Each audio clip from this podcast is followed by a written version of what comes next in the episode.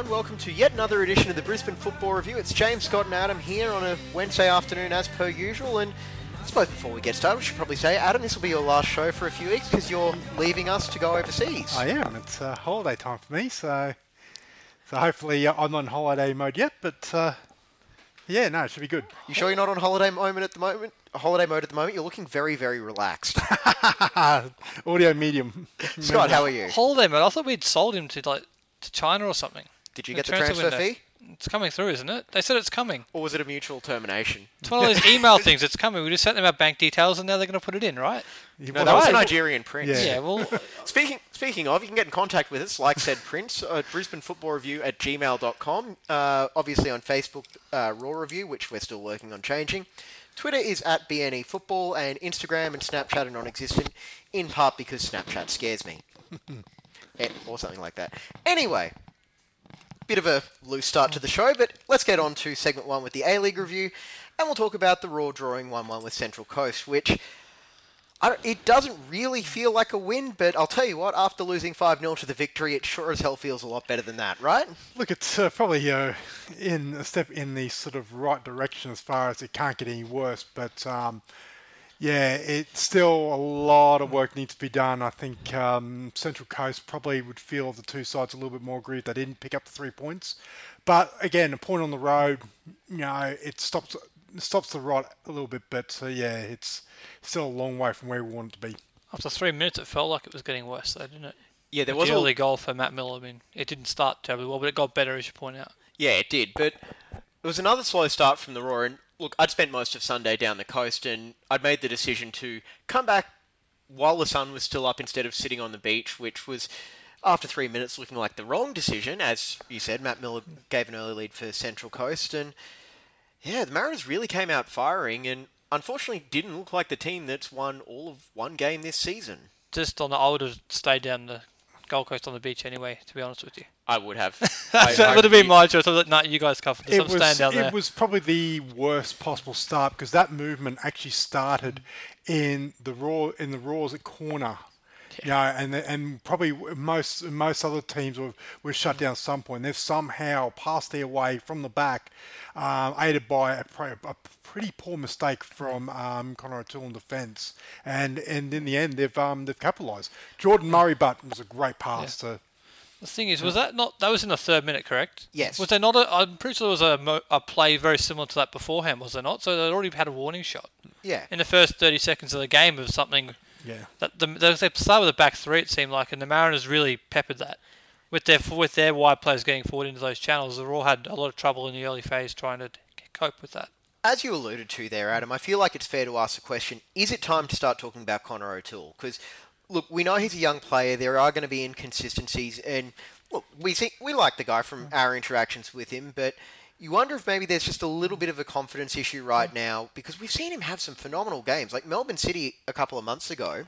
It just hasn't quite been able to put that into, I suppose, any sort of consistent form yet. It's a confidence thing. It's also a form thing. When you're a young player, he's still a very young player. Of course, he played a lot last year, but he's a young player. And if you're a young player struggling with confidence in a team that's struggling, it's very difficult to get that back. So I think if as the team gets better, I think he'll get better. And the one thing that I suppose probably wouldn't be helping him either, Adam, is the fact that the people next to him just seem to keep changing every single I was, I was week. actually going to make that point that it just seems like you know obviously you build you build combinations you know for him as a left back with his centre back inside him and that that's been that's been a revolving door all season long so it'd be very very hard for him as it is to be able to serve you know you know get a stable rapport with the with the, the man inside him and look in the end of the day he, he did slip you know he did fall over but you know it looked that, that it doesn't matter. It's in the end of the day you feel sorry for him. It doesn't matter, especially when you you give up that, the first goal, especially so long, which is probably about the only thing you'd rather in the third minute and not the 83rd minute. And look, those slips do happen to the best of them. Look at Steven Gerrard.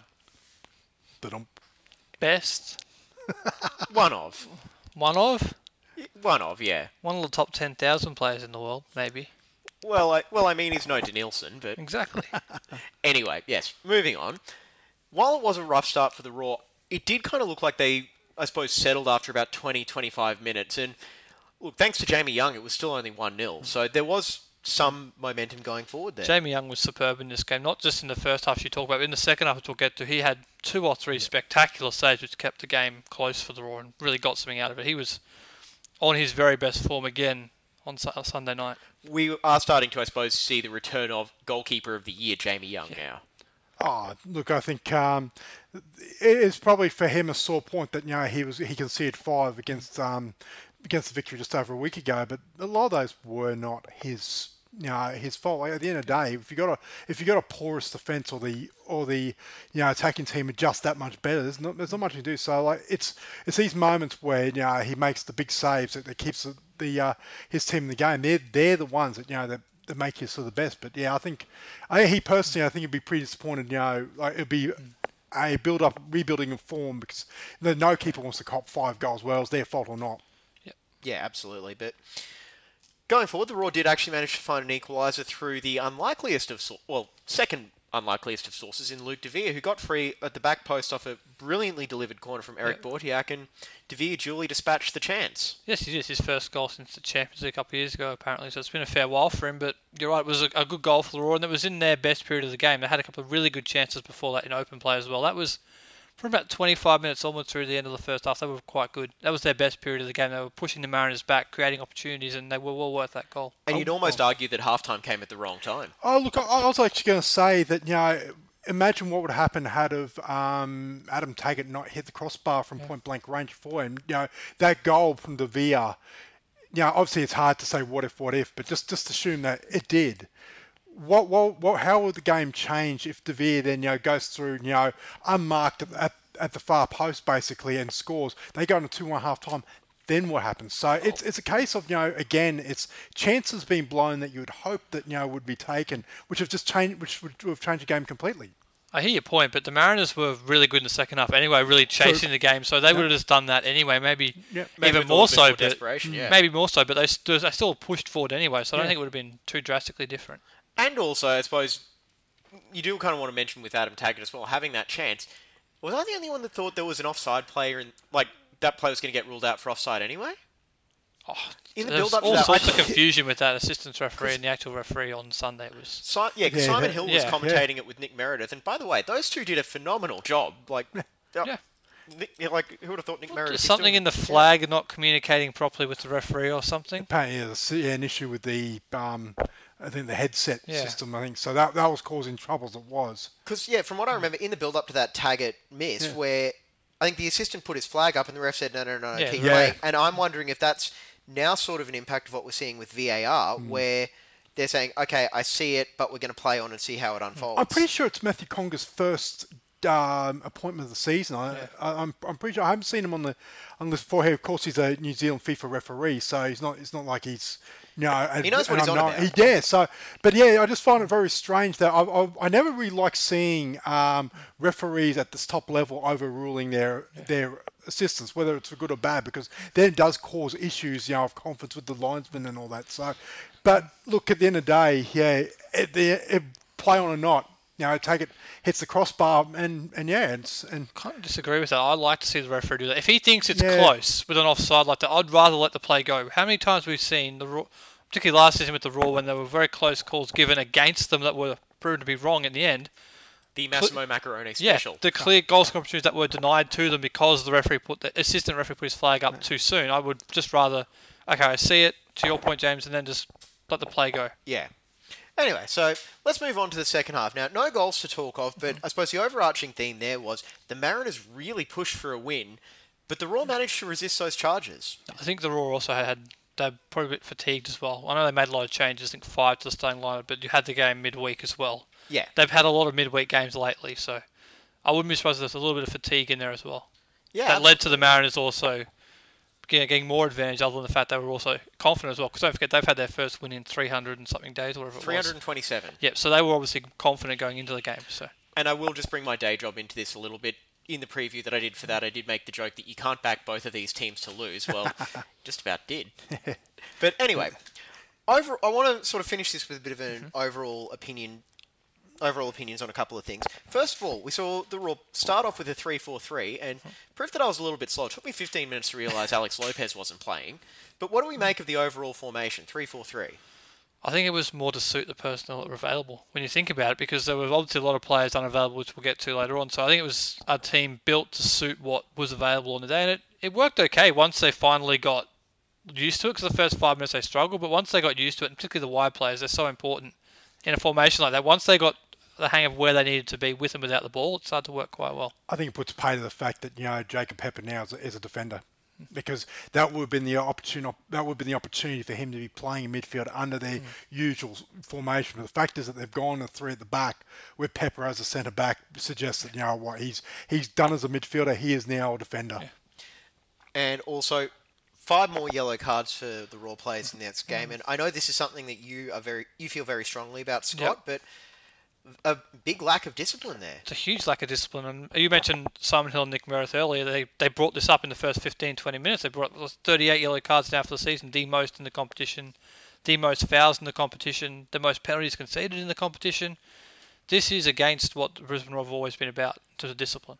And uh, as the point I was trying to make earlier as well, like I know I, you know, make a bit of fun of Nick Meredith, but he's been phenomenal, like with his commentary efforts the last month. So credit where it's due. That was a very good point that he brought up. Yeah.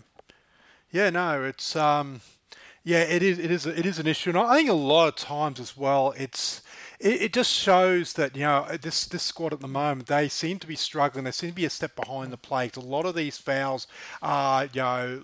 Not, not last man fouls, but they're niggly served, you know, because they've been beaten. They've, they've either been too early or too late, you know, for a tackle, or it's uh, pulling back because, you know, to, to break up a counter. It, it really suggests that, you know, if for whatever reason, a lot of pl- the players in this in this squad at the moment are just not reading the play, or they're just not skillful enough to be able to, you know, get their timing right. Because it's just, yeah, look, it's it's just it's not the Brisbane Roar way. And how many of those calls could you really argue with as well? Like, how uh, many of them did you look at and go, was that really a yellow card or even a foul? I can't think of too many in this game. That's what. I, Yeah, and maybe in thinking maybe in previous weeks you think back to one or two, maybe, but like I remember, not the the majority. You would say were well deserved. Uh, and against like the only one that really jumps out as a was that really a yellow card was when uh, against Perth a couple of weeks ago when Matt Mackay questioned a decision and then you know a couple of Well, there, there has been a, a few a few cards for dissent as well, which you know Yeah. again it, it speaks of it speaks of the frustrations at the moment that are within the playing group. Yeah, I don't mind the actual fouls during the play if you're like breaking up the play. I understand that it's the dissent ones that Adam's talking about, and also just the just hacking players down when you're Yeah, when you're when you're beaten, behind in the game and you're just frustrated. They're the ones that really get on my nerves because we'll get to it in segment four. When it happens so many with so many players at the same time, this is what happens. But we'll get to that later. Just one thing I note that's not on the run sheet that probably we're probably um, obliged to talk about as well is what was it a handball? Huh? The the hand the handball decision. I don't even remember. oh it. the one that was that the one that came off his armpit. I would say no, but considering the wide and varying interpretations we've seen Yeah. of the handball rules, I'm now actually having the image come back into my head now I as you still talk can't about it. remember it. Well- Hence why I didn't put it in the run sheet. Clearly, Fair enough. But no, I, I don't think that was a handball, considering the way that 90% of referees adjudicate those things. I will counter that, there was one other thing. When uh, Eric Bautheac got Nigel de Jong and karate kicked in the chest, should that have been a red card? Oh, if they had seen it, yes. Then should that not have been something VAR picked up on? you can make a case for that. Actually, Mm. you got a good I'm just, point there. I'm just saying, like, there's, yeah. Uh, but overall, though, I don't think you can really complain too much about the officiating. All right, now it is now past the midway uh, point of the A League season. Brisbane, eight points from 15 games. That's less than ideal. Uh, biggest surprise of the competition, Brisbane aside, I think we're all going to be in pretty unanimous uh, thoughts here. Wellington. Yeah, I think we all picked Wellington to finish tenth in this season, and they've been absolutely superb with Yeah. Mark Rudan. They've surprised everybody, not just us, but surprised absolutely everybody with the way they've played. I and- can't wait till they're the Canberra Phoenix. That's Yeah. going to be so much fun to watch. well, they keep this up, they might not because they Yeah. so, finally got a good crowd there last time they played at home. So well, hopefully they're for playing their right sake- now, so we might have to check on that. Hopefully the crowd over there is pretty good for them again because they deserve it the way they've been playing. They've surprised everyone this year. Yeah, look uh, for me, for me, Wellington. Um, yeah, look a big surprise. Um, yeah, look. Other than that, I'm I'm surprised that Western Sydney are going travelling that badly at the moment. Yeah, you didn't pick them to finish second this year, Adam. This is where I point out I finished picked them to finish ninth in this season. So if Yeah. the Raw can just get above them, I'll be quite happy with that. Well, they will have a chance to do that on Friday night in a Yes. doubleheader at Suncorp Stadium, but we'll talk about that a little bit more later. We're going to take a quick break now and come back with segment two, talking about the W League and Youth League. This is the Brisbane Football Review.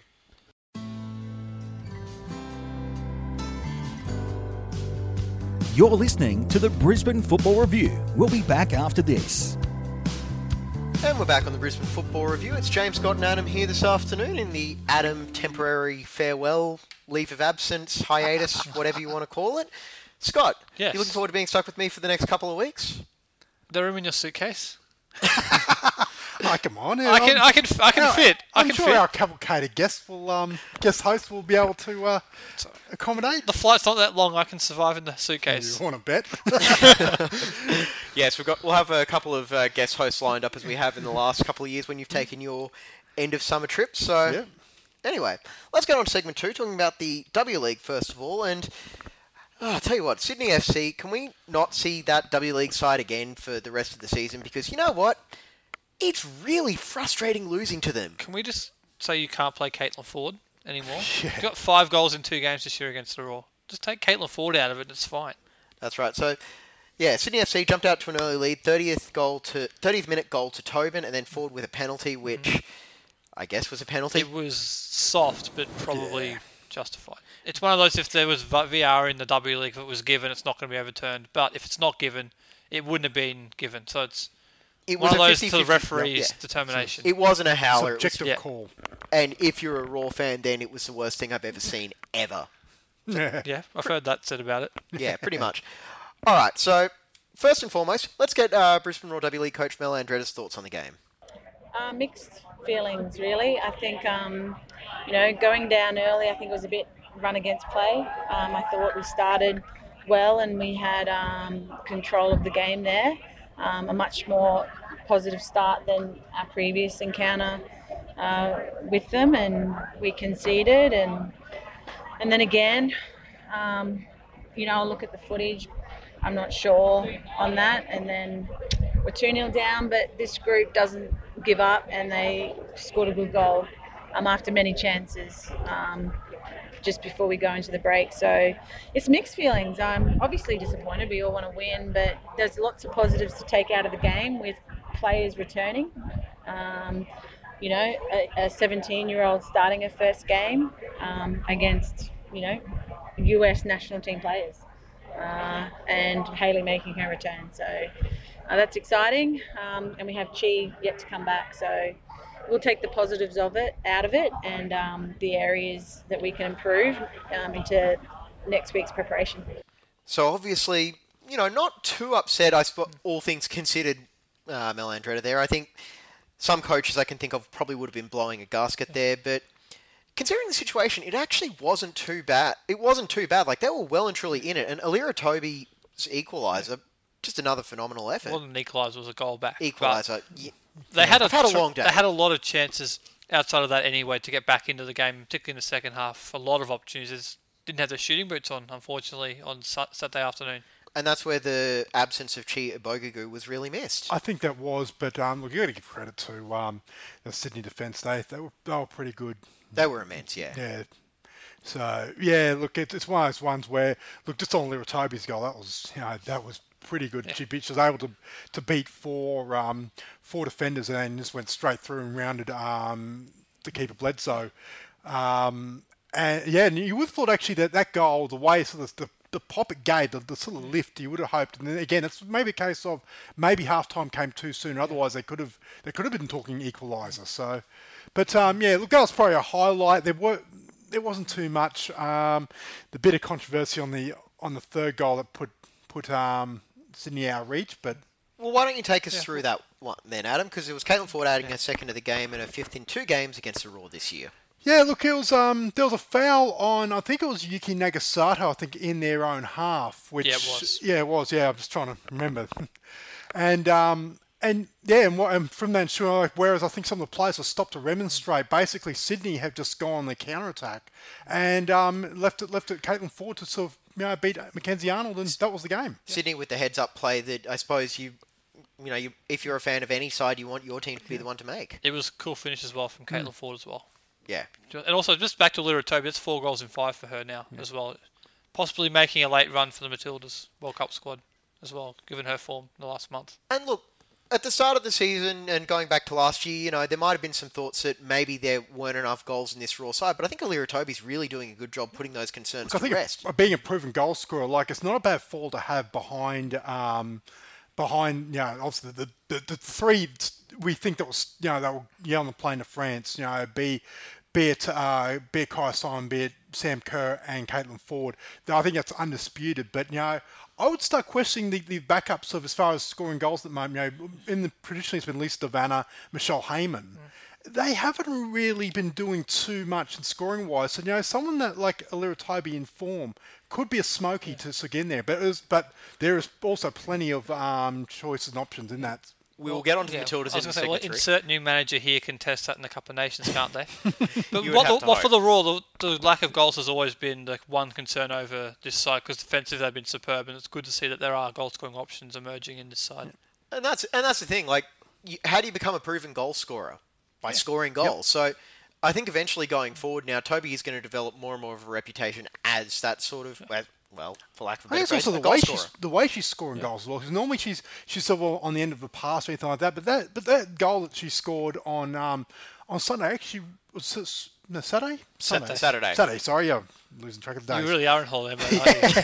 yeah, so it was Saturday, Saturday evening. Um, yeah, look, and that's um, yeah, that, that was you know, the way she beat those defenders and whatnot. It just is another string in her bow. Yeah.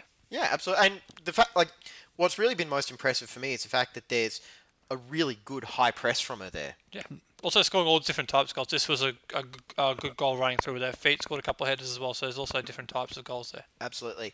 All right, so a loss less than ideal for the Roar, but they are still into third. They start are still in third place, mm-hmm. one clear of fourth place Perth and Melbourne City, and two points clear of sixth place Adelaide, and five points clear of Friday's opponents, seventh place Canberra. So basically, unless Canberra win Friday night's game at Suncorp Stadium, yes, You can pretty much Canberra. rule them out of the race. Well, for the Royal, that unfortunate loss on Saturday probably ends the premiership defence hopes because they're what three points behind. two points behind Melbourne victory. Who will have a game in hand against Canberra as well. So keep that in mind. Canberra have got a game in hand because their game on last Thursday got um, Stormed out. Stormed out. Yes. And also as well, they could probably also thank um, Western Sydney Wanderers for finally, you know, for finally getting a win on the board, which was probably deserved when they beat Adelaide. Which really, if had it, had the result gone the other way, that could have really complicated matters because Adelaide would have moved to the third. So this, but this um, It's ladder, setting up a phenomenal It's- final yeah. couple of weeks. It is because Rado Vidic just reverse psychology tactics, saying we're out of the finals picture altogether, and now they're what a They're point out of the top four or whatever it but is on goal difference. on goal Yeah. difference out of the top four. So maybe they're not out of it altogether after all. So there's still a lot to look forward to coming up. This Friday, 4.20ish p.m., I think, at uh, Suncorp Stadium. It's, Something like that. it's going to be, yeah, Brisbane Roar against Canberra.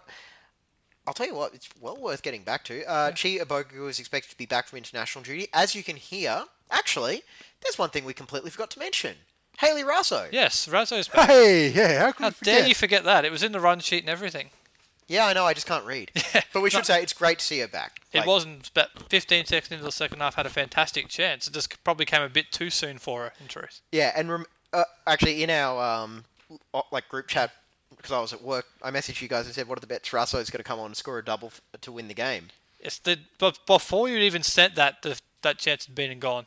So she'd already f- offered a flying start. I sent that during halftime. You just didn't read it. that was probably true. But you will get another chance to see Hayley Raso in person Friday afternoon. So there's a, and a win would basically secure a final spot for the Roar and really put the pressure on Sydney potentially for a home final. Yeah, look, uh, yeah, look. If, if that's what Mahali Russo is capable of after being out for a long time, she comes on and look, she's only gonna get better. It was So- a broken freaking back. Exactly. Yes, That's was. exactly it. You know, it it is. It is one of the you know the feel good stories of, of the year, and especially what is to come. You know, as well. Like she will only get better. You make So a look good out. so you make a good point as well about the top two with Sydney because they play out victory in the last round as well. I think it is. So for them, that's a matchup. If it goes the right way for the Roar, it could see them back in the top two and maybe a rematch against Sydney FC. This, this, is, this is going right down to the wire this uh, W League season. Yes. So, look, we know that there's a bit of hostility towards the A League side right now, but if you do want to go and see like a Brisbane Roar team competing for the finals, the W League is certainly in the mix. So, and get down early as well for this game against Canberra because if things don't go the Roar's way in the fixtures, this could be the last home game of the season. yeah, So get down early and watch them. yeah, absolutely. Like it's well and truly worth there. And look, what if you're there already for the W League, stick around for the A League anyway, because got a, got an interesting feeling about that game. But we'll get to that in segment four. Now we're going to go on to the Brisbane Roar Youth and talk about their two-one loss down in Adelaide. So. Conference A is still in Brisbane's hands despite that loss. Thank And- you, Perth Glory. Yes. Things we haven't said a lot on this show. Yes. But it is also worth mentioning that a Roar player was sent off, but it wasn't Aaron Reardon. no, it wasn't Aaron Reardon as previously reported from Adelaide's social media accounts. It was Jordan Courtney, I believe. Yeah. The, his fellow centre back partner. So that was the Um, confusion there. I mean this in the nicest possible way, but doesn't Aaron Reardon's haircut kind of distinguish him from Jordan Courtney? If it doesn't, his number on the back surely should. Yeah. Just, just checking uh, to see if it's yeah. actually been updated on the uh, Was it a- Football Live app. Was it a Mark it's- Clattenburg moment I'm thinking of, sending off the wrong player? Probably.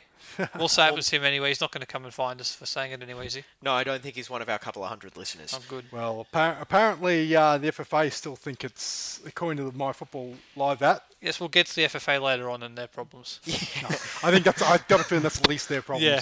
Speaking of, we should probably get over get this over and done with quickly so we can get on to segment Yeah. three because there is a lot to talk about. So, uh, what is it? Yeah, Roar play Melbourne victory at Lakeside on Friday afternoon. Uh, winner secures uh, We- the first spot in the Youth League Grand Final. Yep. And a draw or loss opens the door for City, who kick off 30 minutes later in Adelaide. So, Roar and City are tied on 13 points, but the Roar have a vastly superior goal difference, thanks probably in large part to that uh, Sunday morning just before Christmas out at Lions. Entirely thanks to that. Yeah. And Adelaide is still technically alive on 10 points, but need a win, Roar loss, and a mammoth goal difference swing. So, look, this is what you want going into the final round of the competition. Everything is in your because hands. it's in because it's the Roar and the Wild, I had to include the Adelaide possibility because it's just the sort of thing that would have happened in years gone by. you discount that possibility, and it's the one that would end up happening. So it is technically possible. Are you getting flashbacks to the 07-08 A-League season with a final round trip to Adelaide? I'm getting all sorts of bad flashbacks with premierships on the line and everything else. Also, don't forget the one in Melbourne a couple of years ago, which I, I like think- talking about as well. I think the interesting thing that I think we'll be watching to be in the hour in the hour or so preceding this game is that who actually plays in that whether the, what what the club's attitude is towards this game where they they really go for it which would probably and we'll talk about in segment four obviously you know, could really make selection interesting for the senior team.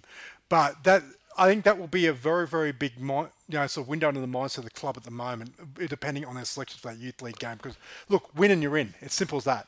We'll find out Thursday as well, actually, because when they name the actual Oh, yes, of A-League squad. yeah. So So by the time half of you are listening to this, that'll... Yeah. Anyway, let's take a break and come back and talk about the national team, shall we? okay. All right, I'm sure that won't have any drama about it whatsoever. This is Brisbane Football Review.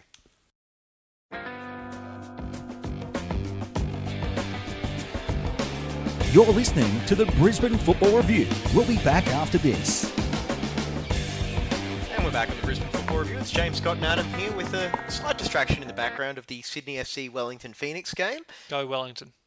It's I a- never thought I'd hear you It's say that. Hey, it's I'm a, not the one that hate it. You're the Wellington haters. It's a. It's a mini big Wednesday. Yeah, You know, we get three games to five. which actually isn't too bad. So there's a lot to look forward to. I'm still calling it the F3 Derby tonight, by the way. Just getting that out there. It always should be. Absolutely. But now we need to go on to a bit more of a national stage, shall we We've say? got news first, don't we? Yeah, we do. well, that's not national. Anyway, go on. Well, it could be international depending Well- on how they're feeling. Well, the Roar have announced they're going to form a coaching advisory panel to determine the new coach, consulting of an ex-international in Jade North, Okay. Well as well as played. David Pourre, managing director, Craig, Craig Duncan, high performance manager, Raheem Sok- Sokase. I really have to. So cash. Yep. Okay, Chris Fong, Vice Chairman, Petra Dinovich, Football Director, Rachel Sakuri, outside consulting firm. A couple of new names that have gone come into the mix: Stephen Constant, Constantine, the Vampire Hunter, from uh, he, he just wrapped up a tenure with India at the Asian Cup, which I still don't know how India didn't make the knockout stage. And Sven Göran Eriksson, who's just wrapped up his time with the Philippines. Now, Who I can believe didn't make the knockout stage. well, the Philippines Yeah. didn't win their first game. What was it, four one? Yeah. no, they didn't. Exactly. Hmm. Mi- mi- mind you, the performance was probably worthy of a 4 1. Yeah, that's true. Anyway. All right, so we'll talk about those two names first. Yeah. Constantine. There's a lot of people quite high on him because he gets the best out of what he has, which I think is an interesting way, I- way of looking at it. To me, I've never actually, outside the Asian Cup, I've never even heard of him. So No, he's I'd hard for me to really. was an expert. It's hard for me to really gauge on. I didn't really see much of India either in the Asian Cup, so it's really hard for me to gauge what his, his sort of management style is. But if he, you know, what I read, he's the sort of a coach who gets the best of what he has, and in the A League with a salary cap, there's something for that to be said. Yeah, look, um, he, he did take India from 177th to 99 or something like that on the on the FIFA ranking, which which is which is a um, which is a decent achievement. Um, is, is, on the other hand, there's also been a bit of sort of questioning and sort of opposition, to that including uh, a former Roar player who's currently playing in India, Eric remained- Paartalu? I was going to say remain nameless, but It's on yeah. Twitter. It's Yeah. out in public. So Oh I'm no no no!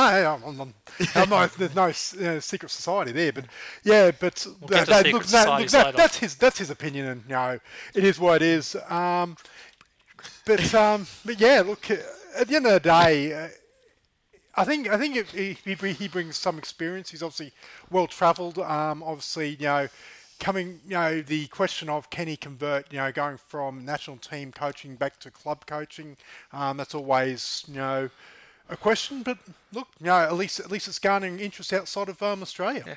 And both these guys actually have come out publicly over there in, in the UAE and said they both would like this job. It's not that the Roar have pursued them; it's they've pursued the Roar job. Thanks. There's something to be said for that as well. When you're talking about two highly experienced managers, Yeah. if they actually do want the job, that makes them actually towards the top of the list. I would have thought. Well, one thing that actually jumped out at me was I think it was uh, the quote from Eriksson, which said, "I'm I know I'm 70, but I'll get bored if I'm not coaching football." So there's still clearly a lot of energy there. My only concern with him is the fact that, like, I remember him being already a little bit potentially outdated in the early days, like in the early days when I was starting to get into football in the early 2000s. So. Has he been able to adapt his management style now to a modern culture? Oh, look, I think I, I think you know for for the Roar, I, I think it wouldn't be the worst thing. I think because not not only is he a name, which those sort of the older football folk, especially that you know maybe maybe the younger generation probably are not well versed with Sven and Eriksson's achievements, especially in European club football. But um, look, I think I think for me, what would be attractive about him being given the job is that he's a name. He could probably attract you know, a high quality, you know, uh, marquee player. But also the most important thing as well is that there's got to be a succession plan. You, he is 70 years old. He's not going to be coaching forever. Therefore, it might be a good opportunity to get him in, but also as well, the whoever they hire as an assistant, especially if he doesn't bring someone in himself, um, that would be a succession plan for one or two years. And maybe this is where one of the local guys could learn, get a gr- very good ec- education under him. Completely agree with all that. The only thing I'll say is I believe it's about 15 years since he won a trophy in management. Obviously, he's with England for most of that time, which is kind of a handicap given they can't play football very well, particularly in penalty shootouts. But, but no, but I think go all the way back to Lazio. I think it is when he last won a trophy Yeah. in the late 90s with them in the Serie A, which was actually at the time a really strong competition, but the quality of teams in that competition that was a much stronger competition na- then than it is now. And from memory, his time with Manchester City was before the uh, big money came in as well. Yeah. I completely forgot he was even there. Actually, I do remember also So, when City fans. Yeah, well, he was so well thought of back in the day that when Ferguson was going to retire the first time, he was going to be the man appointed. So he's obviously a highly credentialed manager. Yeah. Look, I think there's a lot to still unfold, obviously. I'm just actually coming around to the idea of hiring a manager before the end of the season, just so that they can make a fair evaluation on the guys that are still here and that they may want to I think it's a similar pattern to what um, similar pattern to what Mariners did with Mike Mulvey, where he was appointed before the end of the season, but didn't actually take control of of the side. I think because obviously as well as a, a lot of background stuff that needs to be done, especially at the Roar, especially you know rebuilding the side. So you know, I, I don't I don't know if there's any point in hiring whoever it is um, to take over the last three or four games of the season. Let let Darren Davies have the rest of it. Um, the club have come out and said he will be the um, manager for the foreseeable future. I think you know he deserves at the end of the season to at least audition to, to keep the job. And just on Davies as well, like I don't think you can really give him a complete and fair evaluation, considering what he's had to deal with in the what? Not even no, it's a month. About, about a month. It's not even a month yet. No, It's 'cause it four, was- four weeks basically. Also, you got to remember, if we're looking at a succession plan potentially, he could very well be that manager, drop back to be the assistant to Sven, and then take over after that. There's, you can't rule that possibility out either. or a certain coach from Richlands. All right. You're trying to get us banned from there, are you? No, of course not. They're too good to us. Actually, I got to admit, I was out at the Silver Boot uh, So listening to this, that was James. yeah, not me. I, I will say, I was You out don't the, want warning. Yeah. Yeah, you do actually. anyway, go on. I'll leave that. Alo- I'll leave that off air. Um, yeah, I was at the Silver Boot on Friday, and my God, that's a nice place to be in in the late afternoon. It is actually. Very scenic. Anyway, let's move on to the Asian Cup. Touch on this quickly because, in terms of a game of football, it was one of them. It's also kind of the second biggest national team story going around. Exactly. So we'll just quickly touch on the fact Socceroos through to the quarterfinals on penalties against Uzbekistan.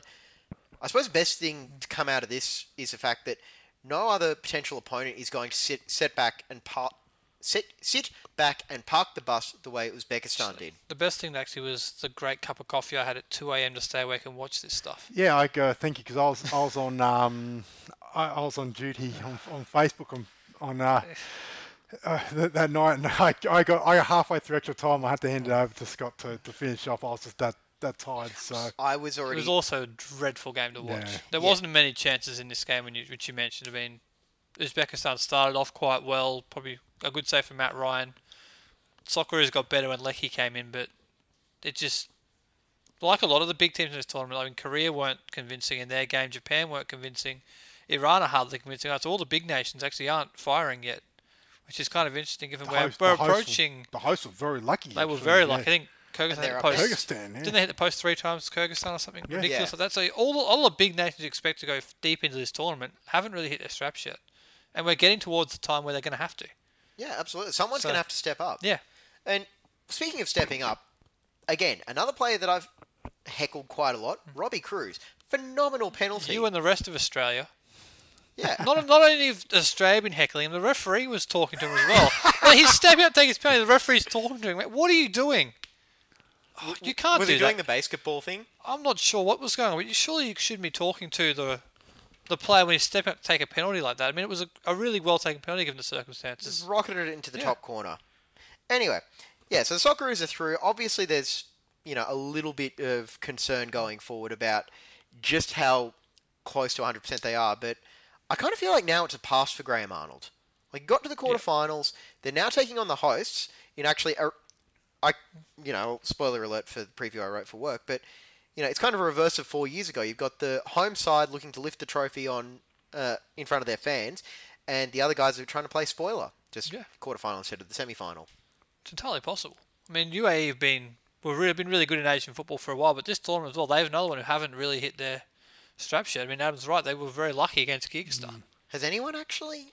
Hit, I, I don't know. Not really. Oh, China were pretty good in the second half against Thailand, but Even so, Honestly- they So, were yeah, still I- a goal down by then. So other than the results where you expected you expected where like obviously like Iran putting five past Yemen, um, Uzbekistan beating Turkmenistan four 0 there really has not been many results where you'd say, yep, that that nation has hit their straps. They they I, I think this is still anyone's tournament. I think th- th- there's really been very very little form from the teams expected to, so, soccer is included.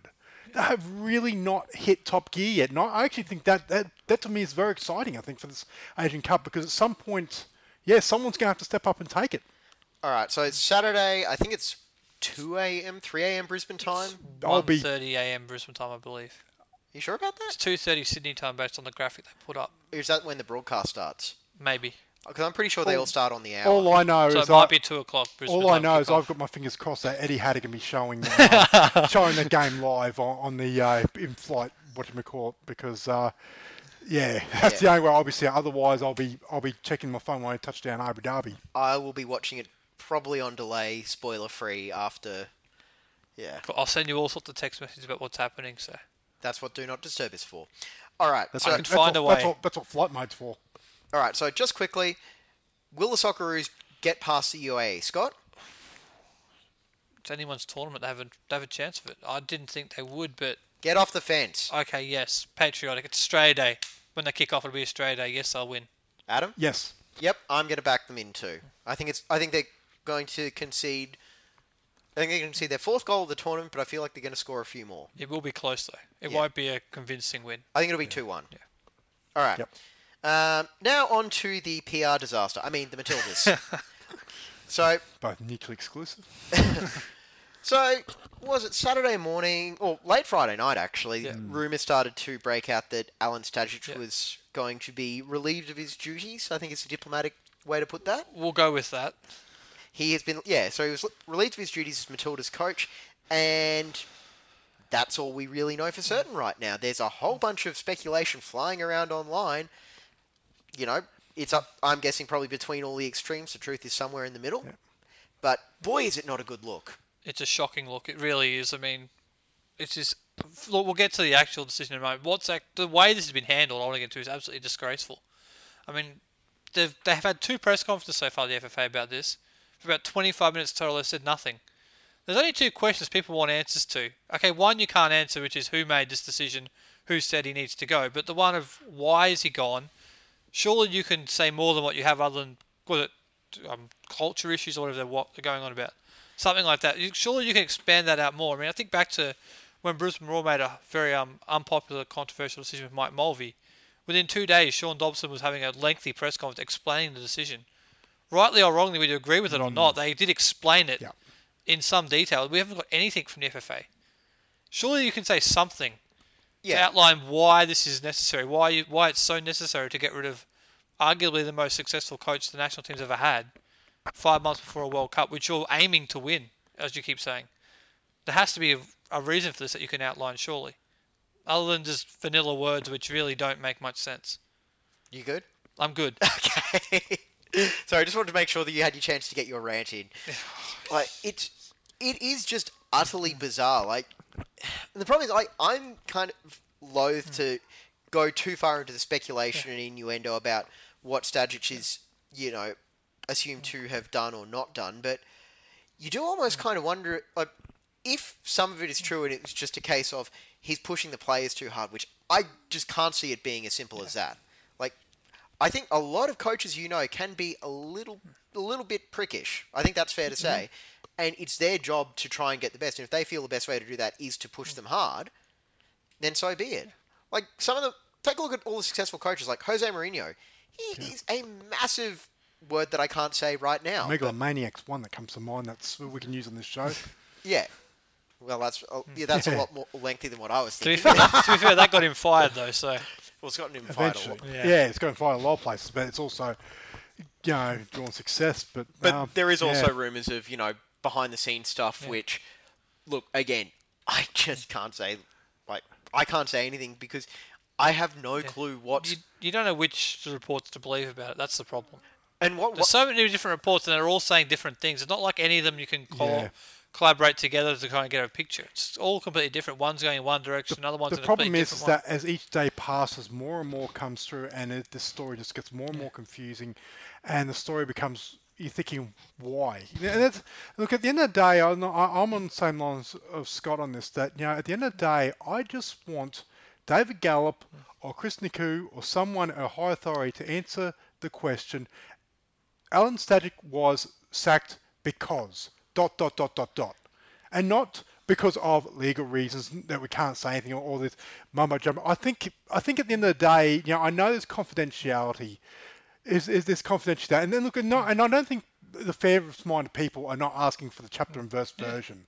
But even even questions of with these- confidentiality clauses, which is, sticks out in my mind. Who asked for the confidentiality? Was it FFA? uh, We've got the confidentiality, or is it Alen Stajcic that does the confidentiality? Because that goes a long way to saying, okay, well, there's something, you know, right or wrong. You know, is this is this a you know a coaching assassination, or is this a you know, or has he done something truly wrong? And until that's answered, we don't know we don't know where this goes. Because that, that's the thing. Like some of the accusations have been that this has been a power play from some people behind the scenes to try and get a Yeah. female coaching the Matildas. And well, yeah, I think it's fair to say the Matildas haven't had the best year results wise. They've only won a couple of The games. results haven't been great. The performances haven't been have been actually even hasn't worse. al- They scraped through in the Asian Cup in truth against. They got a, they got quite lucky actually in a couple Yeah. of the games. I remember Better to be one lucky against Japan good. particularly. I think they it was probably- on Korea. One of those two games in the group stage where they actually had to score a last minute goal they were just lucky to to get guarantee their spot. Thailand. Yeah, they so the performances weren't fantastic. But how But- much of this was also like? But how much of that was? I feel like we've talked about this in the show in the past. How much of that was just getting everything ready for the World Cup? Yeah, look, that's the thing is that uh, are going to be a big cultural review because because you know the Socceroos aren't performing in the Middle East? So that's the thing is that we all put it down to oh Socceroos stuff. So the Matildas struggled in Jordan. That's what because that's where the tournament was was because of it's a very very vast different environment. And I think we I think we all said you know what at the end of the day it happens.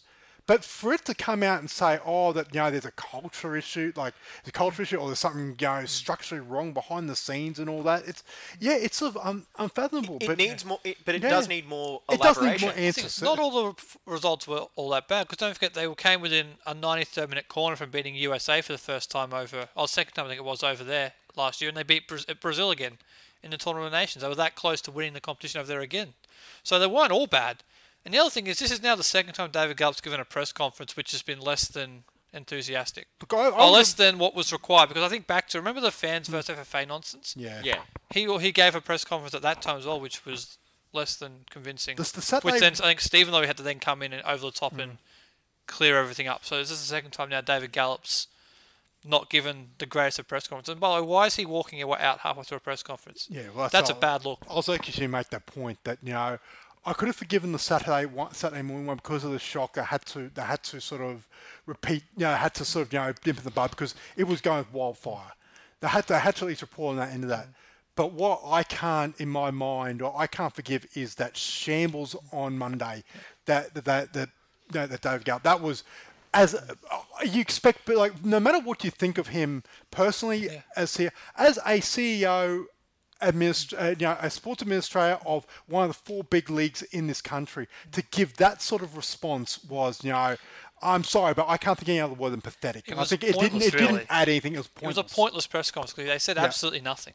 In fact, he added more, more, you know, layers of question and answers. But surely that's also where like you see this happening all around the world where maybe instead of like instead of Gallop walking off, surely that's where like m- my analysis of it is simply surely that's where you you know give a little signal to your media manager under the table or behind the scenes to say all right last question and that's it. Like you do something to I suppose You make a good point because don't forget the FA media manager would be in the UAE Yeah. as well. So I don't know if they have another person in, I'm pretty Yeah, sure they do. in Yeah. Sydney, but the main media manager is probably over in the UAE. So Yeah, I don't know. But even then, they'd still have somebody Yeah. there. I don't know. But yeah, I think the problem is right now, the longer they let this go, the more speculation and innuendo they, uh, I suppose, they uh, invite. But speaking of speculation and innuendo, who's going to take over from Alen Stajcic? it's a good question. Well, two c- uh, on Saturday afternoon, two candidates actually got to face off on the sidelines of a W League game, and in both cases, uh, in the post-game press conference, you guys actually got to ask uh, about their potential interest in the job. So first, we're going to hear from Mel Andreatta, and then we're going to hear from Sydney FC coach Ante Juric.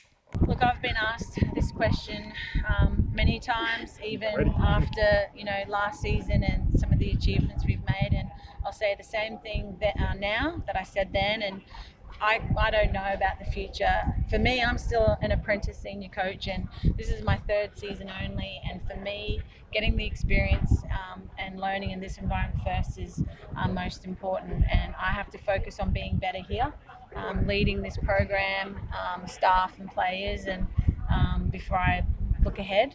Um, every coach is aspirational, and you know we all want to test ourselves um, at the highest level. And if those opportunities down the track are presented, um, you know, cross that bridge. But I'm nowhere near thinking about that. I'm focused on this lot and bouncing back from a, a loss.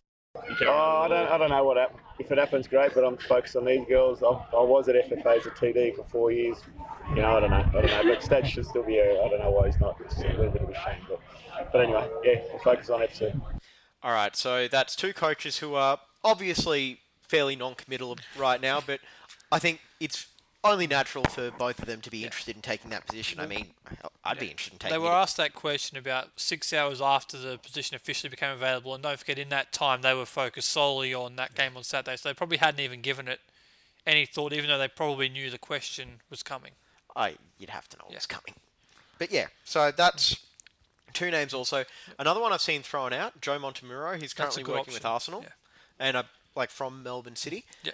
And uh, another one that I actually heard, a dark horse, Ross Aloisi. Was that a conspiracy theory that came from your side of town, Adam? It was, yeah, um, yeah. Look, it, it just seemed it just seemed as though look, and, and that's like, like Ross obviously has got history with women's football, um, but but yeah, and obviously his his resignation, which we haven't. Uh, I was about to say that. yeah, we haven't actually uh, touched on that. It's been such a it's, it's in such a uh, hectic week on the national front. We haven't even talked about the the supposed staff exodus that's going on at, at Logan at the moment. But um, yeah, I, you know, the timing that was fairly was fairly interesting. That you know Ross Aloisi resigns, all of a sudden the um, the Australian the Matildas coaching position's been vacated. So He was, was he assistant at the Matildas at one point? He I think was. he was, yeah. He was when he was hired uh, to come to Brisbane with John. So Yeah.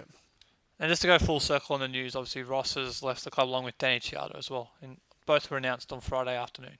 That's right. Speaking of Friday afternoon, I think we need to take a quick breath, come back, mm. and preview the A League clash against Western Sydney Wanderers. We'll be back after this.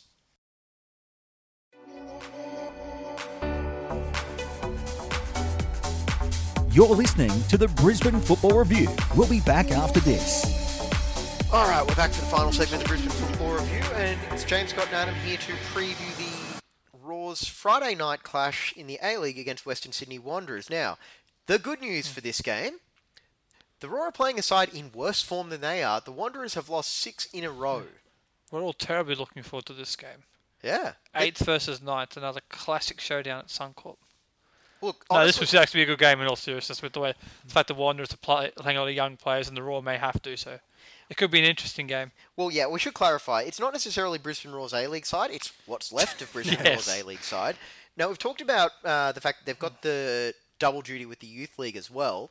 So the question is, with Mork, Holman, and Papadopoulos out injured, Jacob Pepper, Matt McKay, and Eric Bautheac suspended for yellow card accumulation, Yep. and Thomas Kristensen a big question mark considering he limped off with injury, and we all know his history. Mm-hmm. How? Like, who's going to play? It's a very interesting question. Obviously, Lopez will come back in after he was rested at the weekend. For a calf strain, Yep. according to the Courier Mail. Oh, geez, um, he might not be ready either. Then, if that's the case, um, obviously uh, Stefan Negro will come in. to Yep. the team. Um, probably D'Agostino gets back in, and then who knows who makes the bench? You probably have to probably have to sacrifice one or two players from your your Y League chances to fill out the bench. Well, so you're probably looking at a Shannon Brady or a Daniel Leck being on the bench in this game just to provide an option because someone's got to be on the bench, right? Yeah. You can't go with like one player on the bench. It's not going to be allowed. All right, well, let's start at the back. Obviously, you've got Jamie Young, Yep. and uh, thankfully he's all right. yeah, Yeah. and then you've got uh, Brendan White on the bench, obviously. So obviously. if So we that's, revert back to a back four of Hingert, Bowles, DeVere, and Connor, Connor O'Toole. yeah, then, I'm, f- I'd yeah. be fine with that. That's Well, fine, but then this is where the problems Then the midfield is what Caletti, McKay, and Lopez. no McKay. McKay suspended. Oh, McKay suspended. Great, so that works really, So- really well. so you ma- so you, obviously you've got McKay and oh not McKay, you've got uh, Mini McKay Caletti. Yep. Col- so Caletti and Lopez and D'Agostino. Yeah, well, Would be that- the 10, could you actually yeah. see those two playing as a duo? And then Yeah, then D'Agostino at ten. Yeah, and then the front third's okay. you've just- got Bautheac, No, he's No. suspended. you've got Dingham, Yeah, Dingham and um, Daningham. Daningham. obvious- We call him Dingham. But it's just easier than typing. Yeah. yeah, Ingham and what? Enrique probably. Yeah. Along with Taggart or Taggart, Mickelson. Take Enrique, your yep. pick. Take your pick of those two, Enrique or Michel- Mickelson. You It's, might, you might, you might not need, you might not need the likes of a Brady or Leck because then yeah, it on- might be on- the players at the other end of the field you need. Yeah. Yeah, because then in, obviously then on the bench, you, you, you're two options because you've got Mickelson there.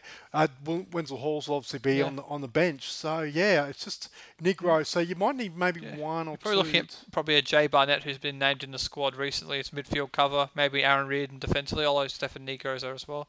I think So you're you might only have to lose one player, but So, you're, or two, because you have to keep one player here as well in case of injury in the warm up. Someone you can slip into the bench as required. So yeah.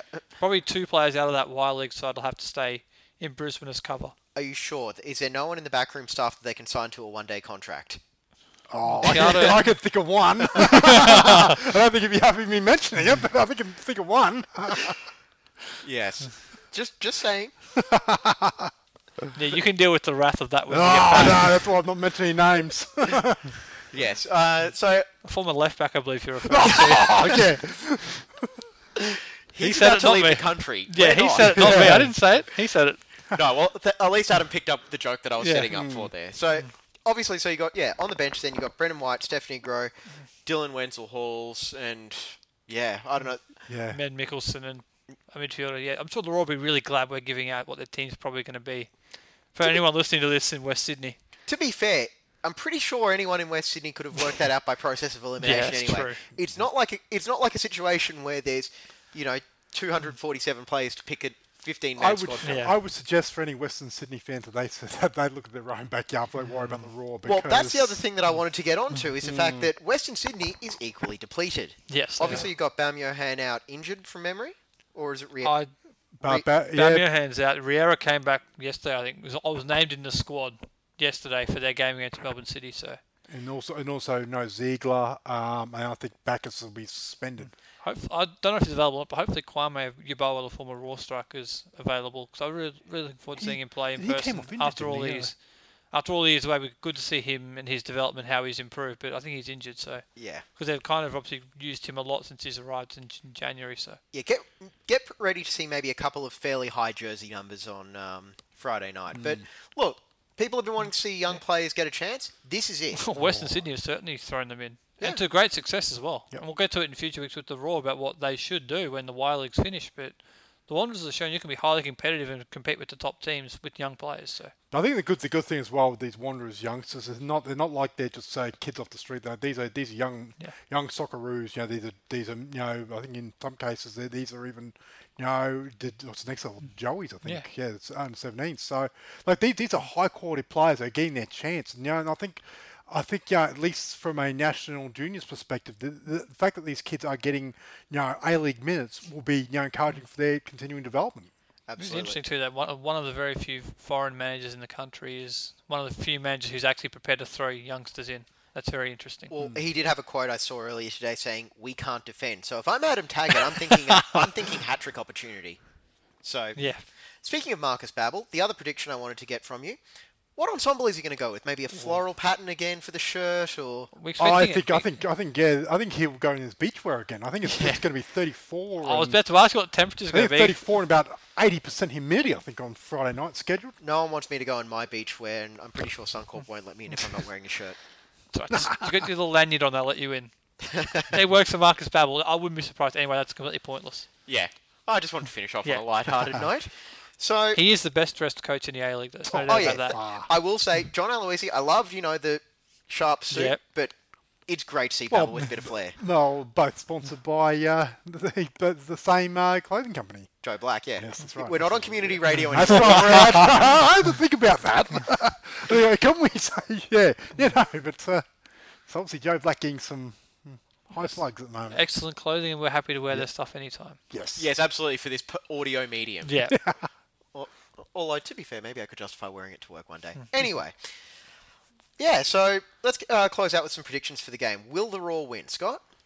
I really hope so, but I think it'll be a draw. I'm going for a score draw. Adam? I think I think it's going to be a, a Roar win. I think just it's at some point this run's got to stop. I think there is no better opportunity for um, a ten game winless run to end at home. Um, yeah, I think this, this has got to be. Otherwise, it is, it could be a lot longer. This streak goes on if they don't get the job done on Friday night. Yeah. All right, well, look, there's a lot to look forward to, but I suppose for us, Adam, we'll miss you in the next few weeks. Yeah, look, I'm actually now. When saying that, I'm hoping that at least at the Royal we'll have a win while I'm away, if not on Friday night. But, but I guess like if quickly just some predictions. You know, good luck to the youth team. I hope they hope they get the points on Friday afternoon and you know and make that grand final and go on and win it. And I hope Matilda, uh, Matilda's the um Roar the Roar. W League. Yeah, Roar W League. You won't be back before that finishes, will you? No, no, no. They'll the be all, they'll be all as well? Yep, they'll be all over by time Yeah. time I get back. So Do some good scouting, would you? While you're over there, would you? Watch as many games as you can and I'll do the scouting for uh, for the Mariners in Malta. That's about, about as much football as I'll be see if you can find some players that We can send a CV to the Roar too. Oh, who knows? I might, Some I top might, players, would I you? might run to Lionel Messi at the Nou Camp when I'm there. So Yeah, just mention how good Brisbane is. And also, uh, we should point out that if all three Roar sides do win this weekend, I'm talking to the person I know in customs, and you're not getting let back in. yes, I, I might be the problem. all right. Well, Adam, Yep. enjoy your trip. Yeah, Scott, no. Yep. I'll see you next week. You'll be lucky. I'll be fine, I Yeah. swear. Okay. All right. And we'll, we were going to say who we've got for next week, but truthfully, I've actually forgotten who we were planning on lining up. Yes. So it'll be Scott, myself, and somebody in Adam's oh, chair. way to way to build suspense. I'm sure. I'm sure they'll be good, Yes. and probably try and show us up as well. Anyway, yeah, It's get, not hard. yeah, get to Suncorp Friday night. Enjoy both games, and yeah, we'll be back next Wednesday. Have a good weekend. We'll talk to you then.